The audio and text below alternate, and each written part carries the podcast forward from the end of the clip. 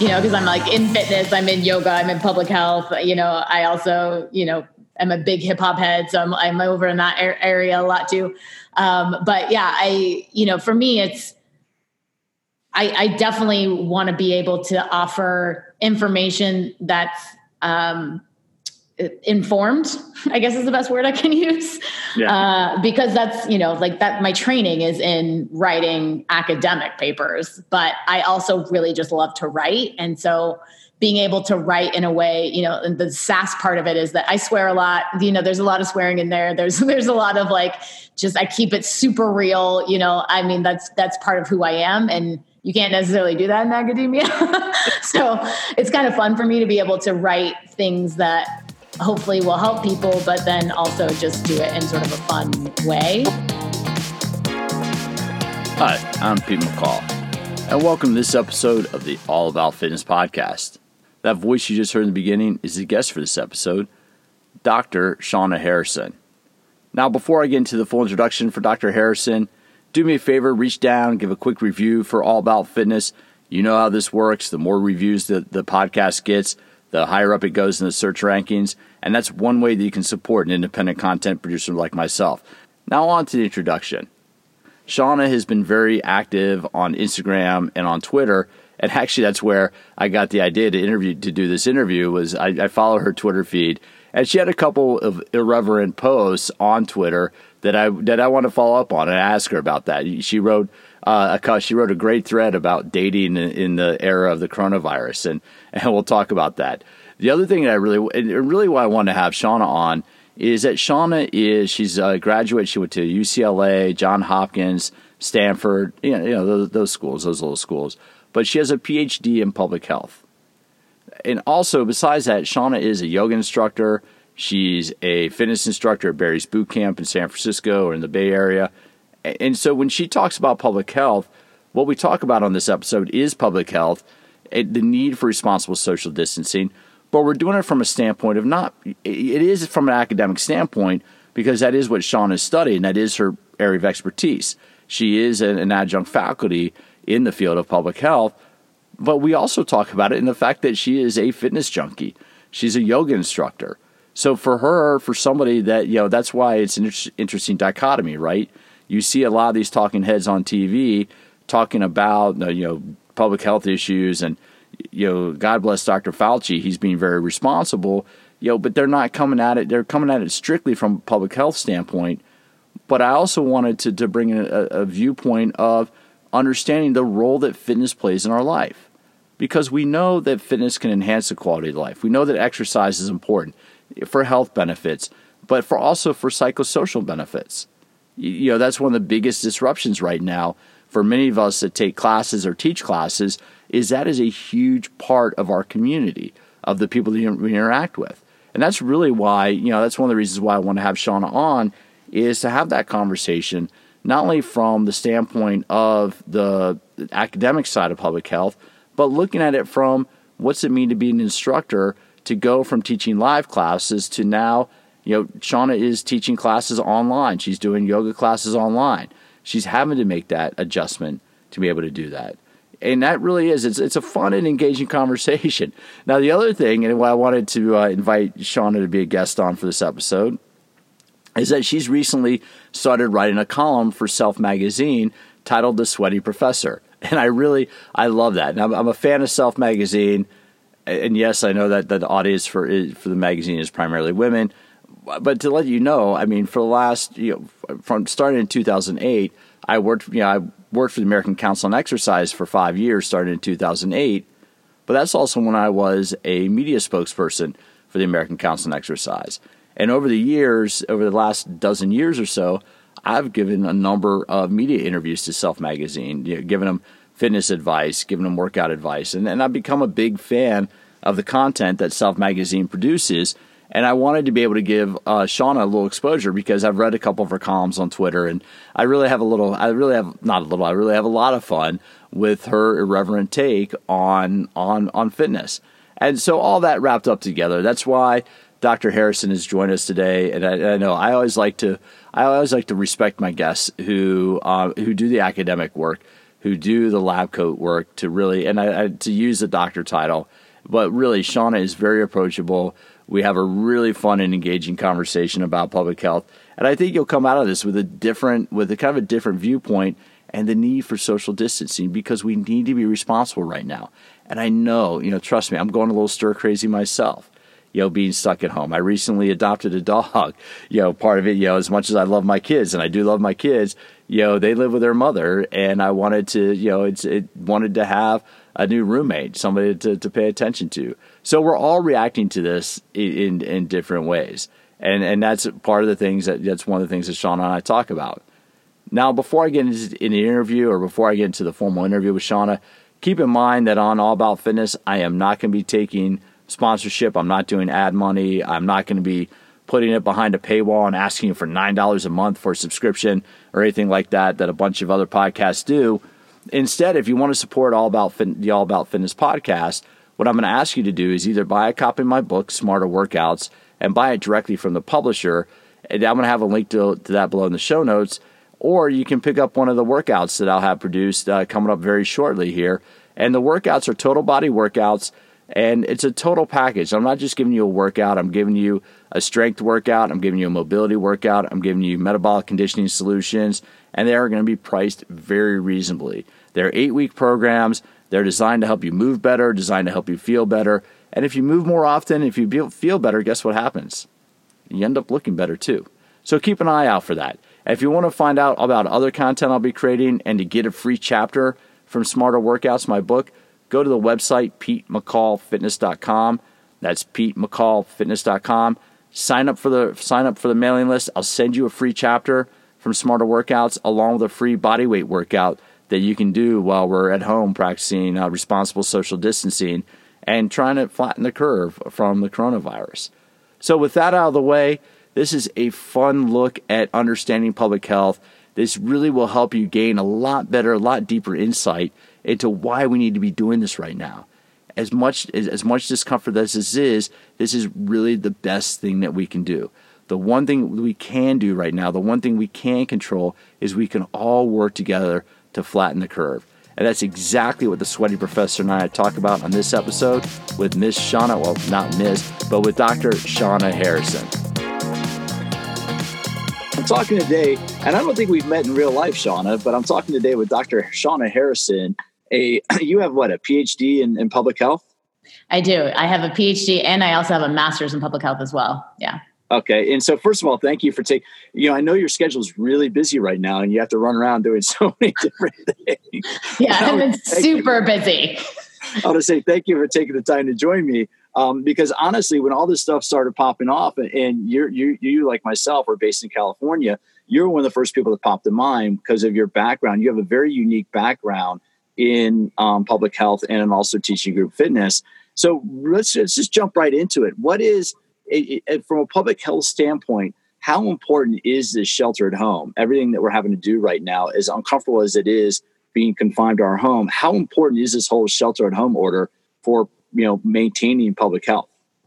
I mean, it's everything right now. I mean, aside from hand washing, obviously, but the whole shelter in place, social distancing, physical distancing, however you want to phrase it, I think is something that if we don't abide by this, then we're going to be underneath this quarantine for a lot longer, because it's really, the whole flatten the curve thing has, I'm sure people have heard of that a gazillion times by now, but that really is what we're trying to do, right? We have to keep it. We have to keep the upsurge of cases, as minimal as possible for the overall public good. And I think that's kind of what's a little bit tricky about it for people that don't quite understand how severe this can be, because it's like, I'm fine. I feel fine. I don't need to do anything. I can go do whatever I want, and it's really like, it's about the greater good. And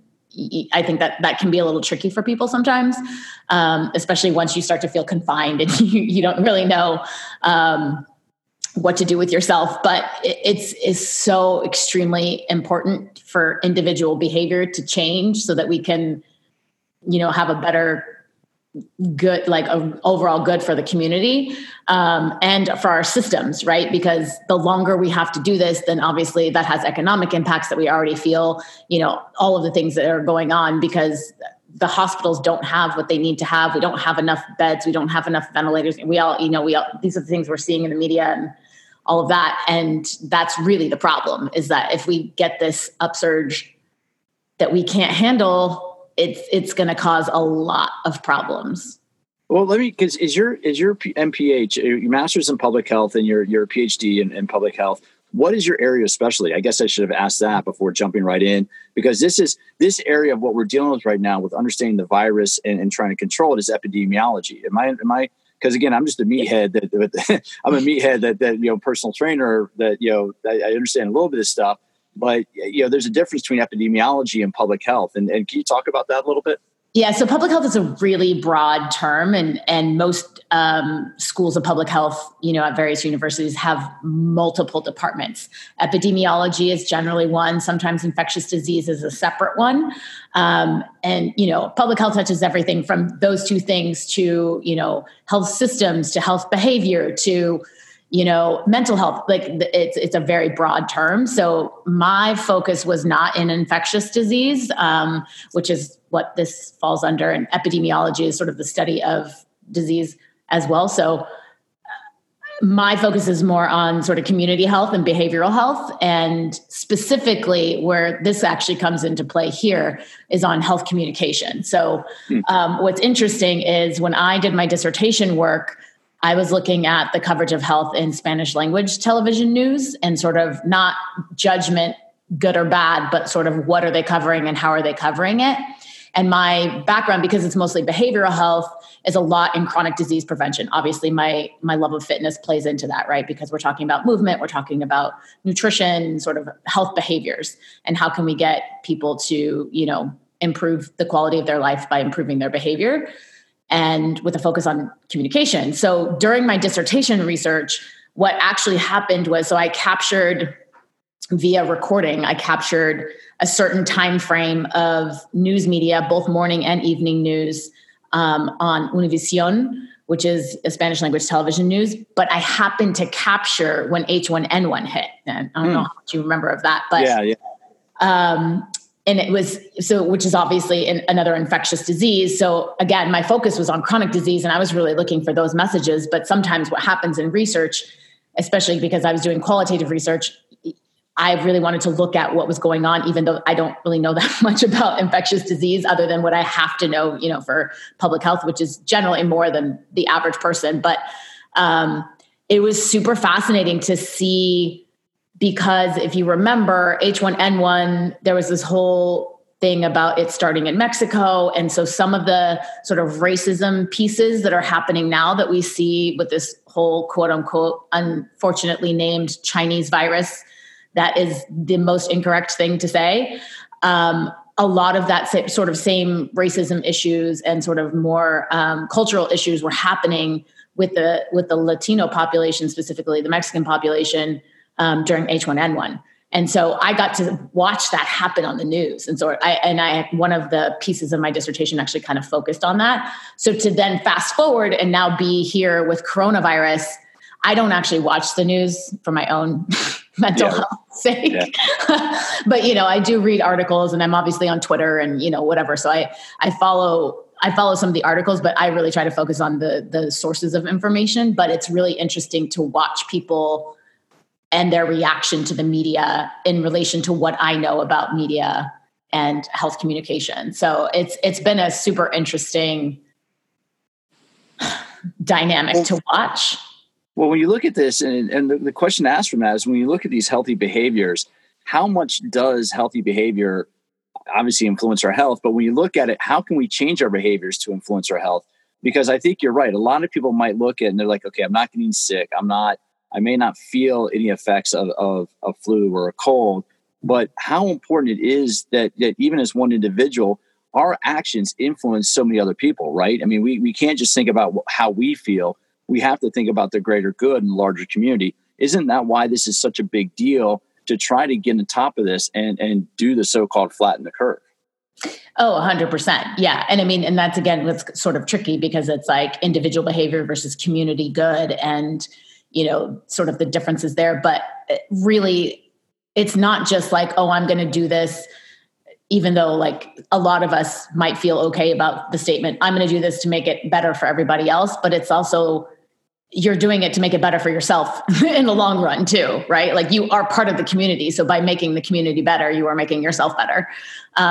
And I think that that's, you know, a really important thing to think about, you know, like even if you don't, we know this, like you can be asymptomatic, your symptoms can take a while to start to kick in. So you could be out and about and, you know, spreading it to all these people, and it may not directly impact you as badly, but it could impact someone, you know, their parents, their, you know, I mean, all of these people who are sort of in this high risk group. And, you know, you could be doing it to your own family. I mean, it's just, we have to be really, really careful. And what role does government play in this? Because I know you studied this from how can media influence community behavior. And I know you're, like you said, you're very active on social media. But what role, how can government really, and what is government trying to do right now in terms of these stay-at-home orders, in terms of recommending the social distancing? And why is this so important for people to pay attention to? Oh, government. I that's a very loaded question. But it is a loaded question. I guess what I'm thinking about is, because last night, we're recording this on Friday, the 27th. And last night was the 1 week anniversary. So we're going on 1 week of the statewide, you know, shelter at home order in California. You're in the Bay Area, so you've had it a little bit longer. Yep. But people hear this sometimes. I think, oh, that doesn't apply to me. You know, that's the government saying this.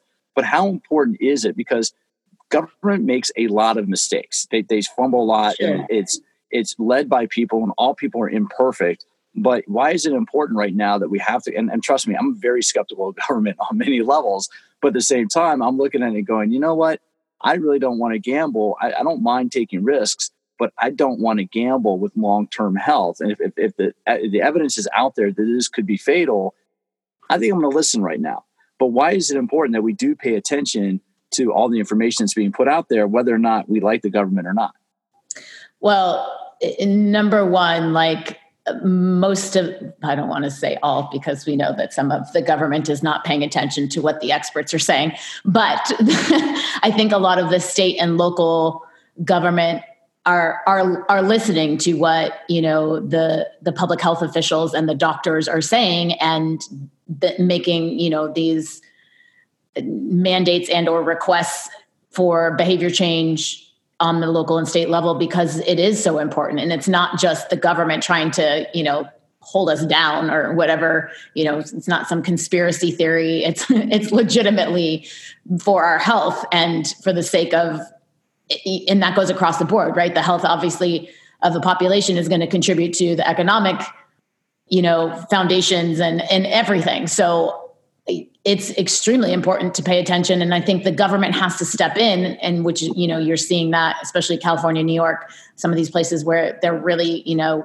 being adamant about this in order to enforce those types of things, right? Because it's really easy for people to be like, well, I don't have to go to work and I can go, you know. I think around here, I just received something that they're starting to close down the parking lots for parks. They've done that here in San Diego County. In San Diego County, they've closed down the parking lots for public parks, or at least in Carlsbad. Yeah. They've closed down the parking lots to the parks, the beaches, the hiking trails. Yep. And trying to really, you know, I might go out on my mountain bike later today and poach one of the trails, or try to go on my mountain bike. You can technically still go outside, but what they're trying to avoid with closing down the parking lots is these big groups of people who are going out there and having, you know, barbecues and like whatever with, you know, groups of people, which is exactly what you don't want right now, you know. But like going outside to go for a walk or a run or a hike or a bike or whatever it is, and you're still maintaining your social distance from, you know, even if you go out there with your immediate family or whoever's in your house, like your small group of people, maintaining your social distance from everyone else is the key. But, you know, I mean, they're having to do things like that in order to try to keep people from congregating and perpetuating, you know, the virus as it continues to spread. Because, you know, all you're doing by doing that is giving the virus another option to live. And that's what we're trying to keep it. We're trying to keep it down. So, well, and on one hand, I mean, and I don't want to be fatalistic about this or be dark about it. But on one hand, as somebody who studies public health, who's worked in it, you got to kind of be licking your chops a little bit and going, wow, because this is happening. This is real time, like what you've studied. I mean, this is, you spent years, you have your Ph.D. in it. So on one hand, you got to be like, wow, this is fascinating because you're seeing how we can do certain interventions. And I really, to get into a little political side of this, I think when we look at the data in another year, you're going to see a huge discrepancy between progressive states like Washington, California, that took very aggressive actions early, mm-hmm. and maybe other states that maybe might tend to vote in a different way, that kind of threw their hands up in the air. Oh, this is no big deal. You're going to see that. And I think you'll see that polarization between red and blue, where some of the more progressive, traditionally democratic states that listen to government and follow the tenets of government had a much better response to flattening the curve than maybe other states that are a little bit more libertarian or a little bit more, we'll do what we want type of attitude. So isn't this kind of a fascinating, from that perspective? 100%. I mean, it's obviously I would never have wished this situation on anyone or anything. None of us would. None of us would, right? I mean, why would you?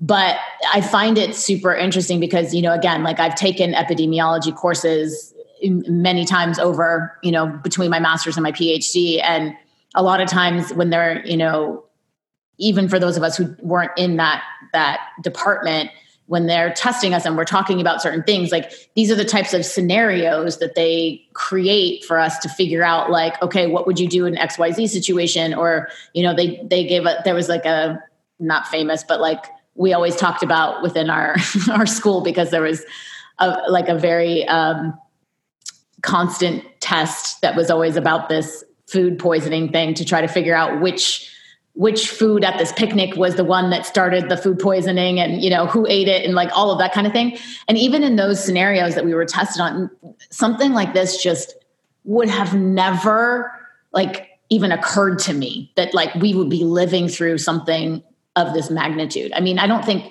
everybody understands this is no joke. And it's also, it's incredibly historical in so many ways. And I don't mean that in necessarily a positive way. It's just, this is something that's unprecedented is the word that gets thrown around every article that you read and every interview, but it's really that's the only word that fully describes, we don't really know how, we don't know about this virus. It's brand new. We don't know, what it's going to do, how, there's a lot we don't know about it. And I think, in regards to your statement about taking aggressive action early on and sort of the government role in that, it's the government paying attention to what the public health officials are saying. And, also to come from a school like Johns Hopkins, where, that's where I did my PhD, and they're the ones sort of in the forefront of a lot of this, not all of it, obviously, but it's an interesting, sort of, being from this field to just have it be such a big thing right now and seeing the things that we studied, the health behavior, the sort of, why people do things, how people do things, all the different levels of what contributes to someone making a behavior change or not making that behavior change, the environment, the economic impact, the cultural impact, all of those things it's really interesting to sort of see it happen real time. But all that to say, this is what we would hope would never happen. And yet here we are, and we have to take the action that is necessary in order to control this thing. Well, two things that kind of come to mind, Shauna, is that for years they've been predicting. I mean, this is nothing new, right? I mean, planners and people that work in this field full time have been war planning or role playing, gaming mm-hmm. out this type of scenario where you do get an infectious disease.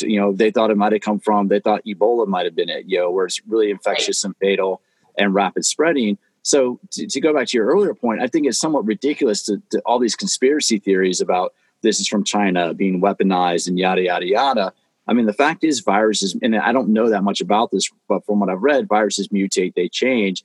And I have to tell you, I've spent enough time in China. I've done, I was in China 3 times last year, and I do a lot of work in China. The Chinese food markets freak me the hell out. I mean, they are unsanitary.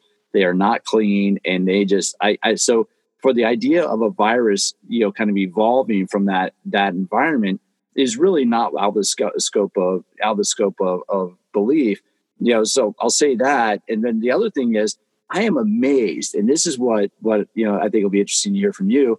I am amazed at how rapidly our behavior has changed, and how, we've pivoted. I mean, it seems like for the most part, at least the part of society I'm involved with has pivoted overnight to you now have, all these Zoom, and we're talking on Zoom right now, but, everything is gone from, are you amazed at like how quickly we pivoted? And does that give you hope for how we can change behaviors going forward into the future? Yeah. I mean, going back to the first part of that, about the virus, viruses have been infecting humans since the beginning of time, right? I mean, that's just what happens. In terms of conspiracy theory about why, if this was created to... Right now, honestly, it does not matter. We don't need to, all we need to do is control it. Let's focus on that and worry about the fact that it exists is not a conspiracy. The fact that all of these hundreds of thousands of people are being affected is not a conspiracy. Put that, I really want to swear right now, put that away, and we just got to focus on getting it under control and worry about the rest of that. Not to say that it's not valuable to think about those things and that we shouldn't be prepared for whatever, but that is not the point right now. And then to come back to your sort of behavioral pivot, I think pivot is a great word for what's happening. And I think, like you said, so many things are changing. We had a lot of stuff online already. There's things in place that made the pivot a little bit easier for a lot of people, like the Zoom calls, everything, moving to sort of live online, that kind of thing. And even for, sort of social communication as well. But I'm hoping that the washing of our hands, that should have already been in play. It's one of the greatest things that we've discovered, and that we've learned from public health is washing your hands and vaccines. So, let me pause, interrupt right here, because I will say this about China, and I'm not picking. I'm saying this more as an observation of somebody who's traveled in the country. There really is. I've been in planes. I've been in the public areas where people sneeze and they cough without covering their mouths. I've been in restrooms where you see people leaving the restroom like, you forgot to step, you forgot to do something there, you didn't wash your hands, and it really is. I think part of it is it's a different cultural perspective and it's a different approach, and it just is. But to your point, 100 years ago, I think it was just a little bit more than 100 years ago in the early 20th century, we didn't realize how much of a role washing hands played in cutting back disease. So just a simple act of washing hands really plays a huge part in limiting our ability to be affected by a disease or a virus. Yeah, I don't know the exact timeline of that either, but it's like I hesitate to sort of place it on a certain country or a certain culture or a certain entity. And I'm not trying to do that. I'm not. It's just I know you're not, but I'm just reiterating that this virus, a disease, could come from a lot of different places, and our own belief systems about how a culture operates, it's very different depending on where you're from and whatever, right? But regardless... Or real quick, let me interrupt you real quick to say that. And I guess what I didn't contextualize was the early spread of the disease in China, I could attribute to people not covering their mouths and maybe not washing their hands. And I guess that's what I was referring to. It's not that... I could see how any virus, wherever it came from, could spread quicker because of the population density. And if, as a whole, they don't have the public health message, that's a bigger thing too, right? The population density. That's obviously, contextualize that. Yeah. And so, listeners, and for you, Shauna, that's what I'm trying to contextualize: is the population density combined with healthy behaviors that maybe they're not promoted as much as they are in the States. Like for years we've... Yeah, but the thing is, this is what I guess what I'm trying to say is that the thing is even though we as people from the United States or that live in the United States might think that of, say China or whatever, we're not great at it either. Right. Like, you know what I'm saying? Like you may be able to look around and say, you know, this looks cleaner, whatever judgment you want to put on that, or not judgment, or just observation or whatever.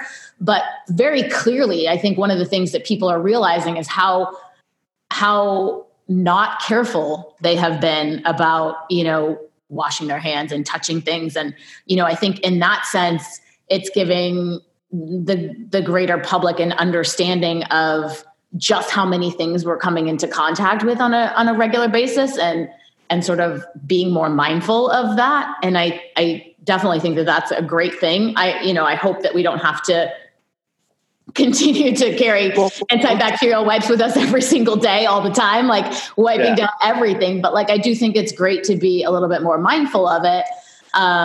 And you know, that in terms of that kind of behavior, and also just understanding how things can spread amongst humans, and how easily that can happen with these little droplets, you know, if you're not keeping your distance, and if you're not, you know, covering your cough and your sneeze and all of that, and like shaking hands. And, you know, I really do hope that we don't stop shaking hands and giving hugs. You know, that's, I'm such a hugger person that I'm just like, please don't stop doing that. I mean, I guess, no, for now, yes. But like in the long run, I hope that that's not something that goes away. And I would say this, before we got the order to shut down gyms in like the 10 days in early, you know, 10, 12 days in early March, I don't know about you, but one of the things I observed was people were much more mindful about equipment. Everybody had a towel with them. And you saw, people were always pretty good before. And I'm not going to say they were perfect, but I definitely noticed a specific mindfulness in the gyms and facilities as like kind of this stuff was starting to hit the States in early March of 2020, that all of a sudden people were being much more mindful. So the point is that if we have a reason to, we can change our behaviors. But let me ask you this, because now I want to talk a little bit about, okay, now we're doing the self-sheltering at home. I know you're a yoga instructor. You're a fitness instructor as well as a Ph.D. That's one of the reasons why I love following you on social media, and I find what you do pretty fascinating, that you study that, and then you also are out there in the trenches. How do you think, I am surprised, I am fascinated by the fact, and I joke about this, and for people who listen to the pod, they've heard me say this before on a previous one, but I don't know about you, my Instagram timeline, though, looks like fitness is thrown up all over it, because everybody, you, myself, people that we're friends with, everybody is throwing up workout at home solutions on social media. Are you surprised at how quickly that we've pivoted from real life classes to being able to look for digital solutions for how we keep people moving? Yeah. I mean, I will say my Instagram already looked like fitness threw up on it. You know, I was on the early end of the fitness thing when there wasn't very many people doing it. And it's so interesting to watch it sort of explode the way that it has. But, you know, I think the very obvious changes now are the live workouts. You know, I open my Instagram and there's like 10 people live at the same time, and they're, you know, all doing different workouts and, you know, whatever. And I mean, I think that that's great in the sense of offering more to people, because people want to move while they're at home. And there's that. And then there's also the online live classes, the Zoom classes, the Zoom one-on-one training, and the, you know, all of the various platforms that were already in existence and are now being utilized more. And, you know, for myself, like I was always, we spoke about this a little bit earlier, but I've been hit up by many, many different brands that do variations of programs online, or, you know, live classes online, or, you know, all of the different types of options for offering classes. And I teach in person. So, and I don't teach a lot right now. I used to teach way more, but, you know, I don't teach very much anymore. But I didn't feel like I necessarily, it didn't feel to me that I personally had a need to put my stuff online to have people, you know, purchase it and do it. Like, I'm like, just come take my class, or, you know, come to an event, or, you know, whatever. Like I like the one-on-one, not one-on-one, but the live and in person. And then with this, the second that it hit, I was like, all right, it's time to go. We're just going to do it. It's going to feel a little weird at first, but whatever, we just got to do it, because I know that my people still want to take class. And I also know that, you know, I've lived in different places. And so I have people on the East Coast as well that like can't ever take my class. And now they can because they're home and we all have these different options. So, you know, it's interesting. And I think you're going to start to see a little bit, I think it was a little needed in the space, a little bit of separation between the people who are super trained to do what they do and the people who are just throwing up workouts for the sake of throwing up workouts, and they're not necessarily qualified to do so. I hope that becomes a little bit more apparent as people, you know, are watching these various live workouts and trying all these different things and whatever it is that they're doing at home. That's one of the positive things from just a fitness perspective that I hope comes out of this, is that, you know, people are starting to pay a little bit more attention to, you know, what's the actual quality involved with what we're doing. The thing is, I was planning on, you know, and for listeners, they've heard me promote it, I was going to be releasing a series of in-home workouts that people could do, just, you know, PDFs and little videos that people could do. My plan was to release that in early April anyway. So I've had to, the last 2 weeks, I mean, kind of, instead of filming in a studio, I shot all the exercises at home in my apartment, just, you know, to save money and get it out quicker, and to try to, you know, rather than have to go, you know, schedule a photographer in the studio time and all that. So I'm really, you know, I really am surprised at how quickly that a lot of people have adopted. And I really, do you think that it's going to have a long-term effect? I've asked this of a few different guests. Mm-hmm. I'll be interested in your opinion. Do you think it's going to have a long-term effect on studios? You know, why or why not? Do you think all of a sudden everybody doing this at home, how do you think that's going to impact the studio and the live business in the long run? Well, I think there's a couple things going on. I think some of the smaller studios may be forced to close because of this and because of the economic impact that's happening, unfortunately. So I think obviously that's going to change some of this. I think, you know, there's going to be somewhat of a craving to go back to being around people, that will likely happen. You know, it's hard to say. Part of it depends on how long we have to actually be, you know, sort of sheltered at this point. But I do think that they're, you know, for the people who are already taking classes, like that's what they miss, right? They miss the workout, they miss all of that, but there's this like connection piece that they really are missing, which is what makes, I think, some of the Zoom stuff good, because you can get that back and forth as opposed to, I'm just going to put this up live and you're all watching. Yeah. And I have no idea who's watching, you know? Actually, because you can't see them, right? Right. But I also do think that there's, you know, like I'm seeing with the online classes that I'm doing, you know, and again, I was like super hesitant, you know, 3 months ago about doing this, and then just jumped right into it, you know, like a week ago. And it's interesting because for me, I can get more people in one live class that's Zoom, because I'm getting people from the East Coast and from here, and, you know, even within the Bay Area, people that are down in the South Bay who could never make it to my class at 6:30 p.m. during rush hour. Like that would just never happen. So I think that there's some degree of those types of things that might stay in place. Even for myself, I don't totally know what I'm going to do yet. I don't think I'm going to ever give up teaching in person, but I may add this in as something, you know, that sort of stays, just to be able to like offer that to people who can't, you know, come be in the Bay Area.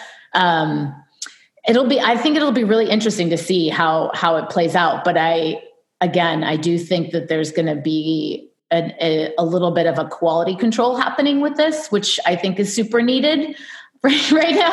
I think most fitness instructors can agree that, you know, some of the people who are just posting, you know, fitness related content, but not necessarily, you know, quality informed content, may get lost. Hopefully, I don't know. I mean, not lost completely. And actually, it's funny you say that, because as I'm finalizing all the stuff for the content I'm going to be releasing, I'm sitting there thinking maybe I'm a little bit too conservative, because I'm a little bit more. I'm following like the protocols of the way they're supposed to be followed, you know. And I'm sitting there all of a sudden, I'm like having this like self doubt. I'm like, oh no, maybe I'm not hard enough or intense enough, or. But then I mean, my market really is going after the over 40. I'm not going after the under 30. Try to, you know, run your face into the wall, slam your body into the ground crowd. You know, that's not where you and I live, I don't think. I'm really trying to go after that over 40, more educated population. But you're right. I mean, the hard thing is how do you control this? How do you police? I mean, it's hard enough to kind of control fitness instructors anyway, because you can walk into any class, any right. club, and go, oh my God, what are they doing? Why are they doing? What are they having that person do? So there's really, you know, you have that loss of control.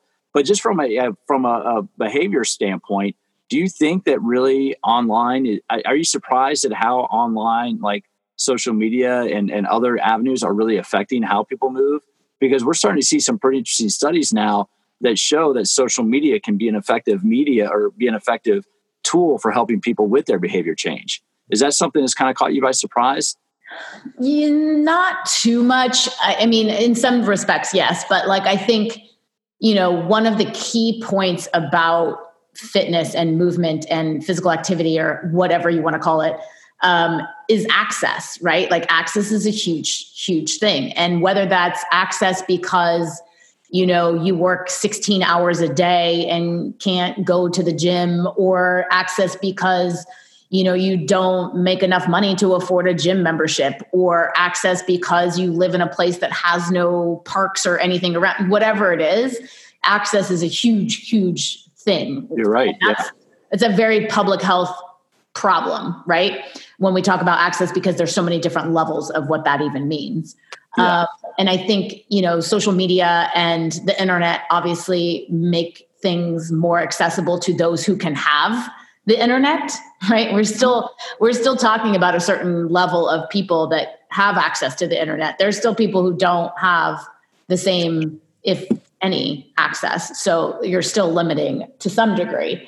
But for the people who have access to internet, maybe, you know, your schedule, again, your family, your whatever it is, it keeps you from going traffic. I mean, who knows?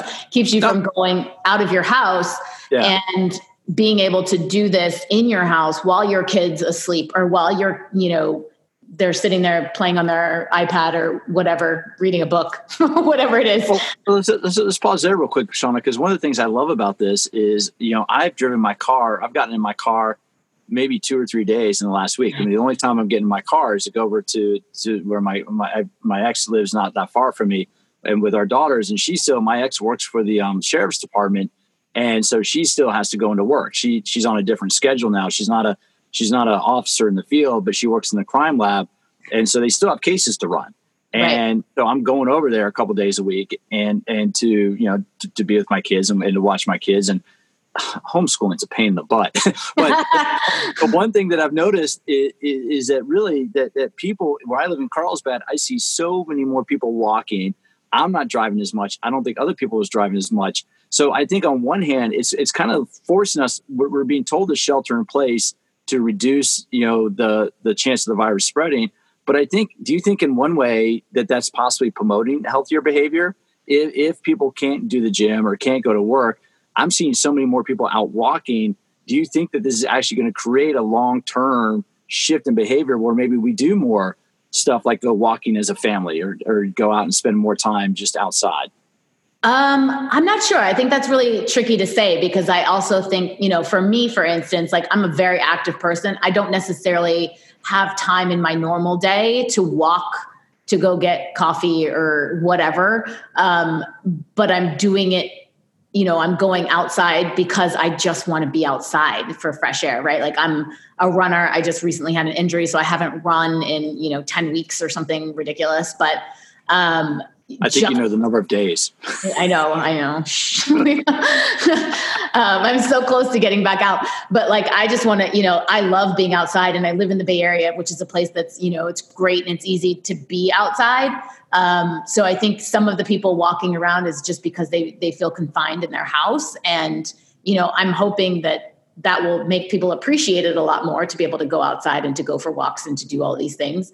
And sure, I think it can have an impact on people, you know, doing more things outside of what they would normally do. But I think it's really hard to say, because it's all going to depend on what happens as we start to come out of this. Because it's not just going to be like, boom, and we're back in, you know, it's going to have to be a gradual, otherwise, you know, it's just going to cause another uptick of cases. So it's going to have to be a gradual sort of come out of this, however that's going to be. I don't know what that is. But, you know, I think I definitely, I mean, this is game changing for everyone. Like everything has changed. Like this was a moment that things changed, and it's too early to know what that means. You know, I think there's probably going to be a lot more of a little bit of the at-home stuff and a little bit of the, like, I actually need to go outside and or go to a gym and or whatever. Well, let me ask you this, because the question that's popped into mind is, like, traditionally, what are the biggest barriers to behavior change? You know, traditionally, like in regards to anything, whether it's healthy behavior, but from what you've studied, what tend to be the barriers to somebody changing behavior? So this is one of the things, you know, I spent years and years and years. It's like one of the biggest public health problems, issues, whatever you want to call it, because behavior change is affected by so many layers upon layers upon layers of things, right? You have individual, you have family, you have community, you have government, you have society, you have cultural, you have economic, like all of these things impact what someone does or doesn't do, right? And so, I mean, even just think about this scenario. A lot of those factors are impacting what's happening with us right now about, you know, we're not allowed to go do certain things. Like, you know, the decisions that we're making are a lot based on what's happening economically, you know, what happens with our family, and all of that has to do with our culturally. Like, are we living, you know, in a house that has 5 people? Are we living, you know, like there's so many different levels of factors that play into any behavior change. And that's what makes it so tricky. You know, I think one of the biggest misconceptions and one of the things that, like, irritates me a lot when people are talking about fitness and nutrition, and specifically, is, you know, someone will be like, it's very blaming, right? Like, oh, you know, you're unhealthy, you should just X, Y, Z. Like, why can't you just do that? And it's like, there's so many things that go into what makes a person decide or not decide to do something, whether that is to move their body or eat better or change this or change that. I think it's very closed-minded to think that the one thing that you feel in your head is the deciding factor for you to make a behavior change is going to be the same thing for someone else, right? You know, I think that there's a lot of times people are like, oh, well, if you just didn't eat like that, or if you just didn't, you know, if you just moved more. And that's very simplistic when it comes to a very complicated being that we are, right? There's mental, emotional, psychological, physical, all of these things happening within each individual. And then you have all of the stuff that's around them. So, you know, behavior change is a very, very tricky thing. And that's why there's lots of people who dedicate their lives to trying to figure out how can we get people to make better choices, right? And sometimes that's policy. Think about seatbelts. How can we get people to, you know, not die in so many car crashes? That we have seatbelts, how do we do that? So policy, now it's, you know, illegal to drive without a seatbelt. And we have a great, huge behavior change. But, you know, same thing with smoking. Like there's a lot of these things that have to come down to policy sometimes. And there's other things that, you know, we just have to make it more accessible, make it easier, make it more, you know, personal to someone to be able to make those kinds of changes. And this is why it's so tricky, even in this scenario where we're like, why don't you just stay home? Why don't you just wash your hands? Why don't you just, and it's like, you know, while we all want everyone to do that, there's things that are going on in people's minds and, you know, their fears and their all of the stuff that plays in. So, I mean, that's why behavior change is like one of the trickiest things, because we're complicated beings. Yeah. Well, we're not. Yeah, we are. I mean, we are that with the full artificial intelligence beings, because we do think. And then also too, everybody is so self-driven. It's like, well, they don't mean me, or my actions don't reflect that many other people. Well, that's been what's the fascinating thing is exponential, you know.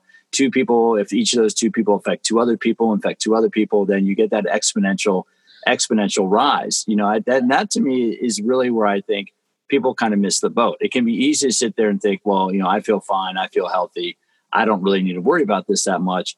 But at the same time, your actions influence so many other people. Do you think this is making people more aware of how interconnected we are in real life? Because I think to some degrees, with everything being online and everything being through our phones the last 5-10 years, we've kind of forgotten the fact that we are all living next to one another. And I think in some ways, I hadn't even really thought about this until just now, to listen to you talk about behavior change, Shauna. But I think in some ways, this is making us much more aware that my action influences you and your action influences me, or that we influence those around us. And is that a good thing? Or, I mean, first of all, are we becoming more aware of that? And is that a good thing? Or is that something that's kind of going to be like, and in 3 months when we get through this, we'll be like back to our normal ways? Well, I think the people who understand and are, sort of listening to the experts when it comes to these things, I think those people are going to understand it. I think the people who don't take it very seriously because they don't think it applies to them, obviously that type of mentality is not going to then change. Like, you're not going to get it. If you're not understanding the fact that what you just said is actually happening, then you're not going to that's not something that you're going to adopt into your own being until you understand that.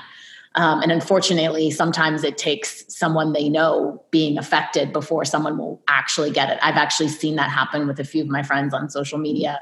We've seen it with some of the athletes and celebrities and, things like that as well. But for the people who actually understand what's happening, I do think that there's some level of, oh, right, we live in this society. Well, let's pause on that real quick, because it seems like this all, I mean, it was kind of like coronavirus was in the background. It was something abstract in China, right? We knew that certain parts of China, I mean, the company I work with, and this is the idiot in me, I should have sold my stocks weeks ago, because I was on the phone with some of my colleagues in China and knew our factory had shut down in China at the end of January. And my colleagues in China were on shelter at home orders, back in late January, late February. And I should have known that this was coming down the supply chain, because I knew all the factories were closed in China, which is going to affect the supply chain for everything. And where was I going with that? But then you see kind of how it impacts. But then all of a sudden, it was something abstract, something overseas, and maybe it's going to affect us here. But then all of a sudden, it was 2 weeks ago, you had the NBA player tested positive. You had, Trump do his Wednesday night address, which was a complete crap show. And then you had Tom Hanks. All those three things happened within 24 hours, which immediately within... It was like, I think Tom Hanks getting identified as positive had just as much influence as Trump's first speech. But then all of a sudden, it's like you had the NBA go on suspension. You had the NCAA tournament decide. I mean, that took a few extra days. But I think it was like those things that all of a sudden happened within the 24 to 48 hour period that really was that proverbial slap across the face. It got everybody like, oh, my goodness, we got to take this seriously. I mean, isn't it kind of amazing how like all of a sudden overnight it went from being abstract to this is in our face? Yeah. I mean, to be honest, I'm not surprised at all. It doesn't surprise me. And I kind of always have a feeling that something like that needs to happen. Like, it needs to be tangible for people sometimes. Yeah. If you don't understand it, if you're not in that mentality of like, what I do is going to affect other people and what they do is going to affect me, or like, I'm not immune to this, or whatever it might be. If you're under that mentality, it is going to take something that, like you said, is like this slap across the face of like, oh, guess what? Not only are you not immune to this, not only is it going to affect potentially everyone around you and you, but like, we all have to pay attention to this. That's not uncommon. And that's, that is what, that same thought about, people of influence, bringing it into this very tangible, like, oh, I want to be like them. I want to understand like them. I want to, whatever it is, like, that's why influencers exist, right? That's why celebrities are, as powerful as they are. That's Kim Kardashian then, dang it. It's just this mentality of like, I need to feel like it's relevant to me. And if someone that I look up to says, does, whatever, then it becomes more tangible to me. And I think, some of the things like, the NBA closing down and the, then the shelter in places happening, like you said, in the Bay Area, it's been a while now we've been here. those types of things, I think, make it a little bit more serious to people. Because, oh, guess what? If they're doing that, it must be actually kind of serious, you know, like I think that's sort of the point with, you know, not the point in doing it because we just need to do it. But like, I think those are the points where people are going to start to like, get that click of like, oh, this is actually serious. Well, let me ask you this, and I'm going to shift a little bit here because I was just checking what I was checking there. And for listeners, you know, we're talking via Zoom. And as we're doing this, Shauna, I'm sitting here thinking maybe I should start recording these because I've been doing more and more on my YouTube channel. And mm-hmm. I think I will. I don't want to do that now because I didn't give you a heads up that I was going to do that. I mean, that's okay. If you want to. Fine. And it's where, well, I'm here. I turn my hat backwards just because when I had it forward, I don't want to be like an aging jock. When I had it forward, I realized my hat was shading and you couldn't see my face on the camera. And that to me, I turned my, because if otherwise, well, it's not too bad. But I'm sitting here thinking, you know, I could kind of pivot the podcast a little bit and do the conversations on YouTube. But mm-hmm. also what I wanted to ask you about, that was a side, but what I wanted to ask you about is you're starting to write a column. What I was doing was looking mm-hmm. on my phone. That's why I mentioned the video thing, but you're starting to write a column for Self, right? Yep. Self Magazine. What are you going to be writing for Self and how did that come about? So my column is called The Sweaty Professor and I skimmed it. Yeah. So I've got the title. I love that title. Thank you. I'm very excited about it. I mean, I've been writing for them sort of as a contributor off and on for a few months now. I've done a few columns for them. Actually, it's probably been a lot longer than that, maybe like a year off and on. And then they offered me, you know, this column to do sort of like more consistently. You know, everything's going to be based around fitness and movement. But it's, I think in the description, I don't remember exactly what my description was, but it's with a side of science and sass because, you know, because I am a Ph.D., like I can't not bring in, you know, unless I'm talking about leggings, which I do have an article where I talk about leggings, but like, you know, for the most part, I can't not bring in some science and or facts and or, you know, whatever, because that's now, wait a minute on that real quick. As a guy, and I want you to talk a little more about that. A guy, I'm a little jealous about leggings. Okay? You should be. Because guys, like when I go to the gym, I got like, okay, I can wear black shorts, I can wear red shorts, I can wear gray shorts. You know, that's basically it. Women seem to have a much more diverse opportunity. And I bought a pair of leggings, but the pair of leggings I bought were anatomy leggings for a workshop I did on glutes. And they're just like their lower body anatomy. And it's a little bit awkward wearing leggings as a guy. But I have to say, I'm a little bit jealous of the fashion choices that women have at the gym with leggings and with that, because it's like, wait a minute, I can't throw, you know, you can't do, you know, guys just don't have the same ability to do that. I mean, sorry, that just is a little, you mentioned that about leggings. You know, with Self, I like that. So you're going to be talking about, because you have that skill set to talk about, okay, I can come at it from a PhD perspective, yep. but I'm also going to come at it from, hey, I'm a yoga instructor and I'm a consumer as well. Is that yep. really where you're trying to go with what you're doing with Self? Yeah. I mean, I think, you know, because I do straddle these two worlds or I straddle multiple worlds, but, you know, because I'm like in fitness, I'm in yoga, I'm in public health, you know, I also, you know, I'm a big hip hop head. So I'm over in that area a lot too. But yeah, you know, for me, it's, I definitely want to be able to offer information that's, informed, I guess is the best word I can use.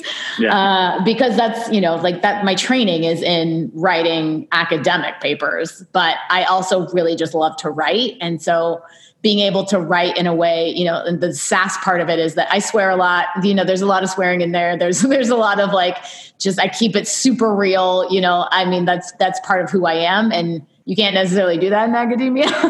So it's kind of fun for me to be able to write things that hopefully will help people, but then also just do it in sort of a fun way. Because you did a thread, I don't know what it was, a week ago, today, about dating, something about dating COVID. So as you're saying this, I'm kind of like, wow, you're kind of like a Carrie Bradshaw for the 2020s, but you're doing more fitness. So what was the dating thread that you did? You did a dating thread. Oh, I can't remember exactly what it was. It was hilarious. I mean, it was like what coronavirus has taught me about dating.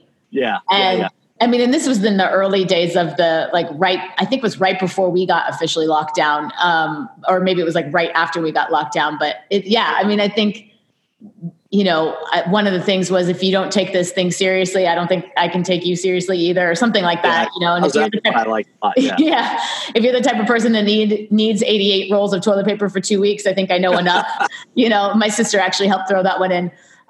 You know, and also just in terms of making decisions, right? It's like, if I don't feel like I could be locked down with you for 2 weeks, it's probably not going to work out, you know? So yeah, it's been a very interesting time in terms of that, but yeah, it's, you know.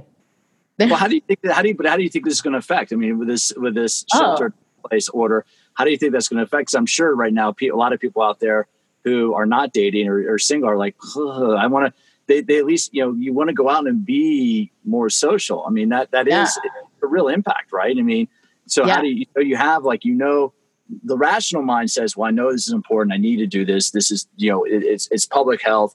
We need to keep everybody safe. But then you kind of have the emotional side of, damn it, I just want to get out and be around people, or totally. I want to go be with a significant other.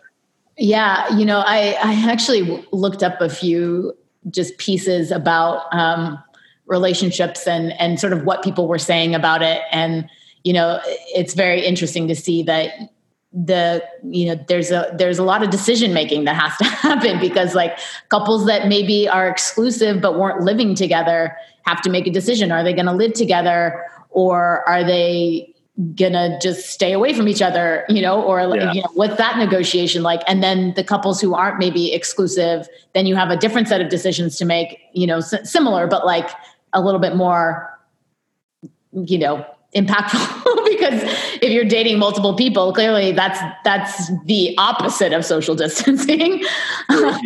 So, you know, yeah, there's a lot of decisions that need to be made in that regard. And then you also have things, you know, the person who's single and lives by themselves, and that, which I fall into that category. And it's like, you know, you also have mental health things to consider here, where, you know, you're by yourself, and we're meant to be social beings. And, like, what does that mean? And what, you know, what can you do, you know, in terms of, I think even families, you know, one of the things I read was talking about, like, you know, different families with kids, you know, and the playgroup thing is a problem, right? You can't do that. Yeah, that's a big issue that we've had, you know, is like this, especially, you know, where my ex lives is they're in a condo, kind of a townhome condo community, and all the houses have garages that back up into an alleyway. So usually after school, 4:30, 5 o'clock, garages come open. Kids are out there with scooters, balls. The parents are hanging out, having a cocktail.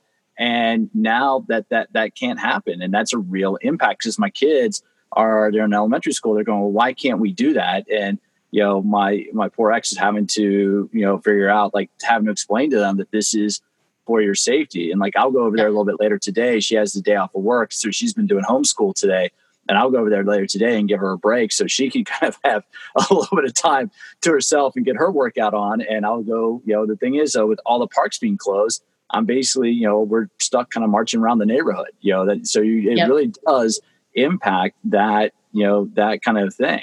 But no, for sure. And I think, there again, it's just a lot of decision making, and it needs to be informed decision making, right? Like, if you have one family that both agree that that's the one family that you're going to interact with, and you know that they're not interacting with a whole bunch of other people, then you know, you can make a decision that, you know, that's going to be something that you guys work out, where that's the one person. Yeah.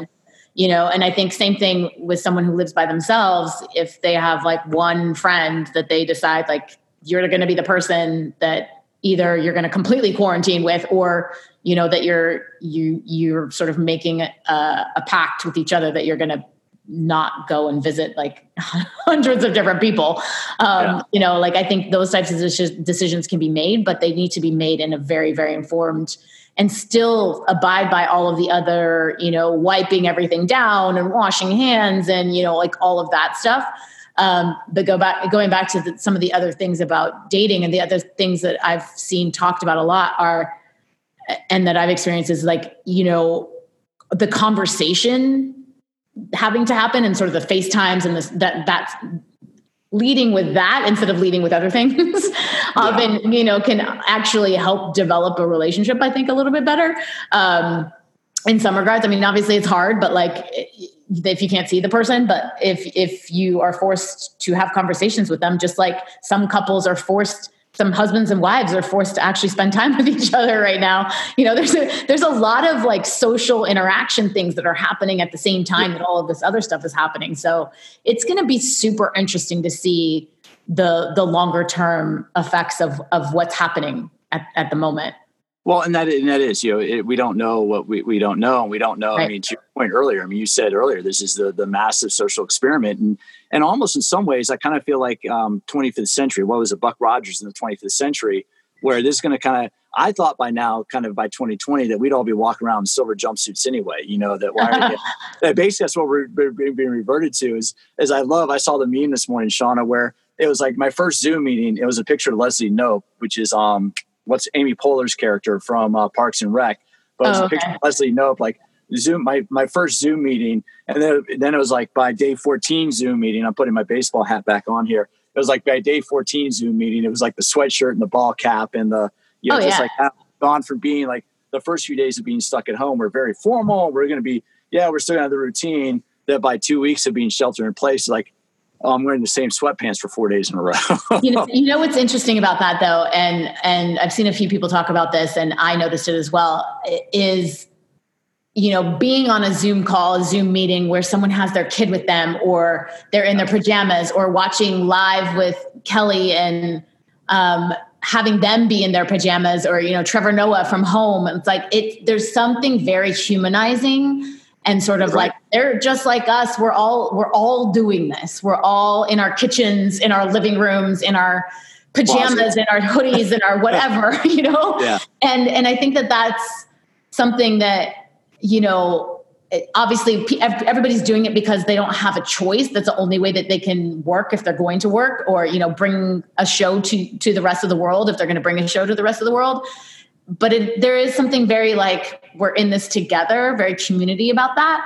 And I think that by itself too is going to impact a lot, because I think, you know, there's often this very big like wall, especially when it comes to celebrities.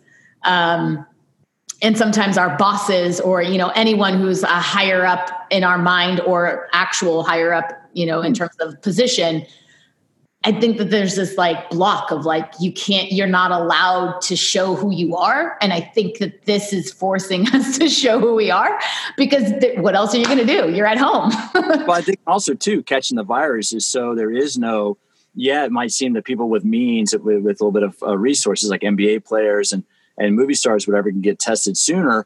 But what I see today, that Boris Johnson, the prime minister of the UK, has coronavirus, and, you know, that Prince Charles has got tested positive for coronavirus. And, you know, you're seeing, so they're really, I mean, to your point earlier, viruses can't discriminate. Viruses are not, you know, a microbe, you know, a teeny tiny microbe doesn't know who you are, where you're from, what your lineage is. All they know is that you have a host cell that they can attach to and attack.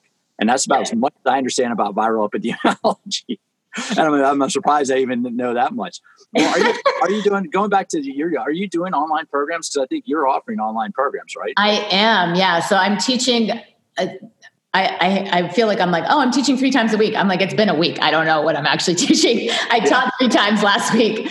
I'm working with a company called Live Kick, and basically it's like a 2-way Zoom sort of situation. So, I think the Sunday, the weekend class that I had almost 90 people in it.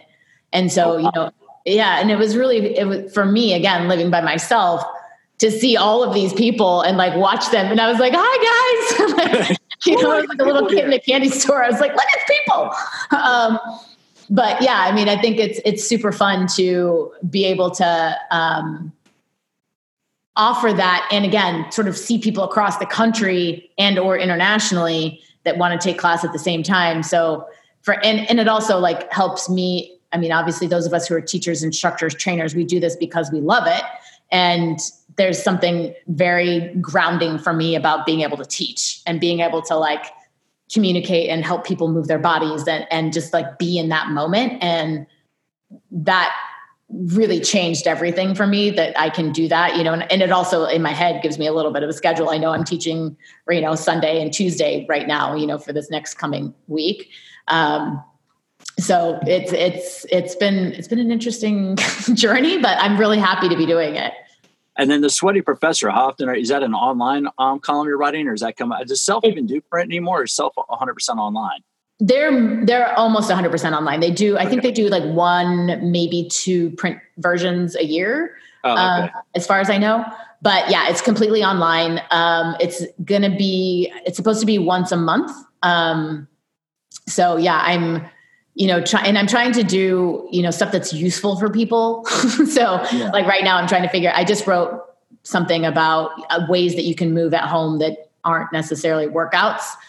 Just like little things you can do around the house while you're there to like keep yourself moving and, you know, whatever. And so I'm trying to do something that the next one, something that's also sort of related to like keeping ourselves relatively happy while we're doing this. Yeah. So we'll see what that means. Good place. Cool. And then you're also very active on both Twitter and Instagram. Which one's your favorite platform? And if people want to kind of follow you, where should they gravitate towards? Instagram is the one that I'm most commonly on. And my handle is the same for both. It's at @Shauna_Harrison. But yeah, on Instagram, what I've been doing is since the classes that I'm teaching are charge based, but I am also offering it, you know, any medical professional that wants to take class that, you know, I'm happy to give it to them for free. Anyone who's, you know, not in a financial position right now. They're probably just, I'm saying to medical professionals, if they have time, I mean, right. Exactly. Like if they want to, right. This is all if you want, you know, and anybody who like can't take class for whatever financial reason, if they reach out to me, like I'm happy to give it to them for free. But I also, you know, really want to be able to offer things to people that are useful. So I've been posting, which is something, again, I wasn't really doing on Instagram. I used to do a bunch of like exercise videos and like whatever, but I've been posting sort of mini yoga classes, like between 10 and 15 minutes on my IGTV channel that, you know, I film because I used to film them and do them in like hyper speed and they would stay underneath the 1 minute thing and, you know, whatever. I just give people the poses and call it a day. But I feel like right now it's helpful to have a longer video that they can watch that's not super long. So you can just fit it in somewhere.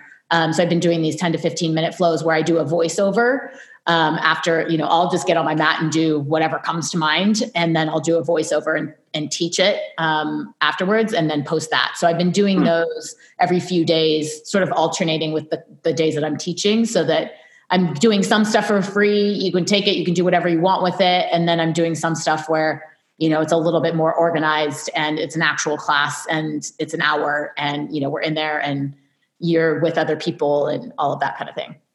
That's cool stuff. No, I appreciate it. So, Shauna, I really appreciate your time. It's been fun having this conversation. Like I said, when this first started hitting, I mean, you're one of the, I don't have a huge circle network of people with your expertise, your education in public health.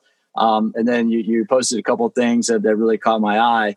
One of them being dating in the time of COVID-19, which I was like, oh, it's not fun. No, but I mean, in terms of putting it all together, I was like, yeah, it'd be fun to have a conversation with her. But in all honesty, I mean, I really appreciate this because this what I'm trying to do is put out some content for people really understanding, just kind of like we all have to get through this together and we all are in the same boat. And regardless whether you're in the Bay Area, no matter what part of the country you're in, that we all have to do the right thing. And the other thing is that I think people have to understand is we're going to get through this. This is a time of short discomfort. It's a little bit, we got to make light of it. We have to have fun with it. We have to do what we can with it. But, you know, before long, 2 weeks, 4 weeks, whatever it's going to be, this will be in our rearview mirror and we'll be back to a different world. You know, it's going to be a game changer, but we'll be back to business as normal. So having that type of conversation, I think helps people learn how to do that and how to apply that. Yeah. And the sooner that we can all abide by what's being asked of us, the sooner we can come out of it. Right. So it's, you know, it goes back to what I'm sure a lot of people parent their child with, which is like, if you pay attention now, then we can go and do all the things that we want to do later. It is a lot of that. All right. Well, Shauna, thank you for your time. Thank you for having me. All right. There we go. As I said in the beginning, that's a fun conversation. This really was a very, for me, a very enlightening conversation because, I've read some of the articles. I've read, both the academic and kind of the pop journalism articles about the effects of this virus. And I understand not a lot. I understand very little about epidemiology, but it really is fascinating to have that discussion with somebody who studied this for years and how this, our actions from a public health standpoint, our actions, what I do, it affects you. What you do affects others.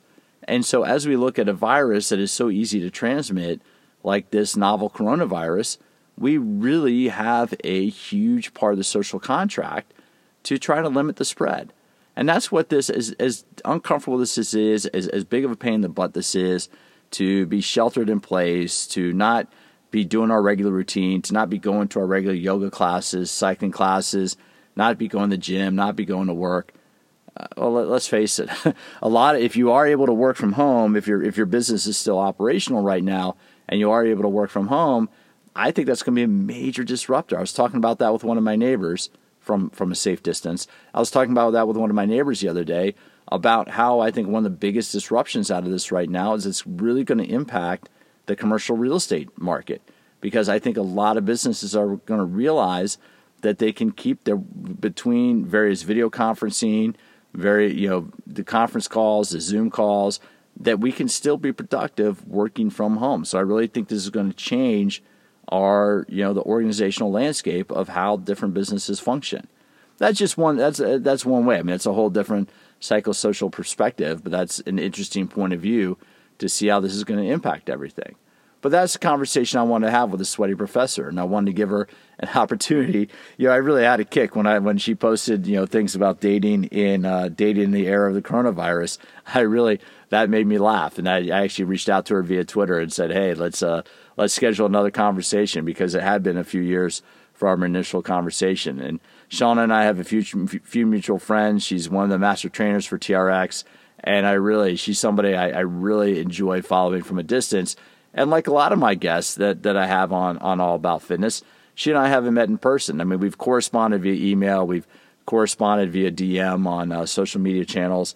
And I really am looking forward to the day when I can give her a big high five and a hug and sit down and have a in-depth, real-life conversation with her.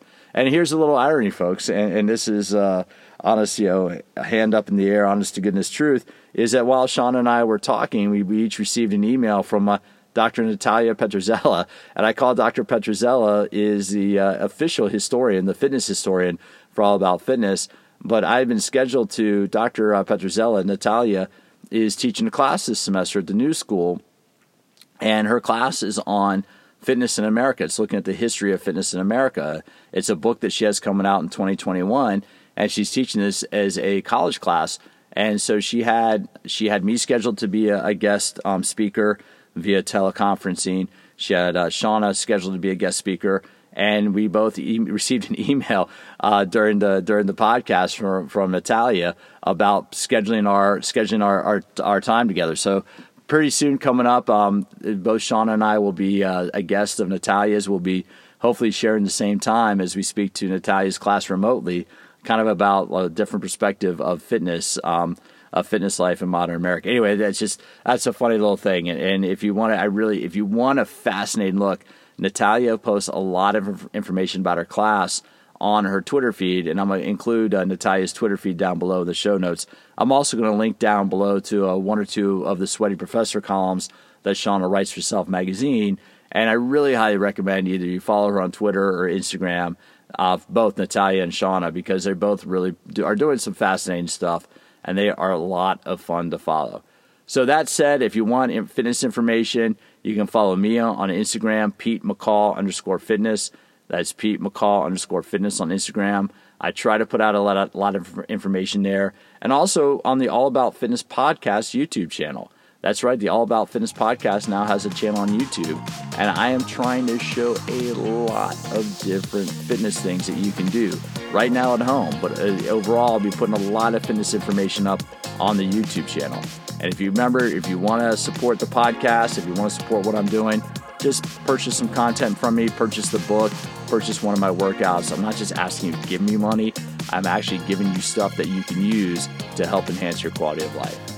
So with that, thanks for stopping by, and I look forward to having you join me for future episodes of All About Fitness.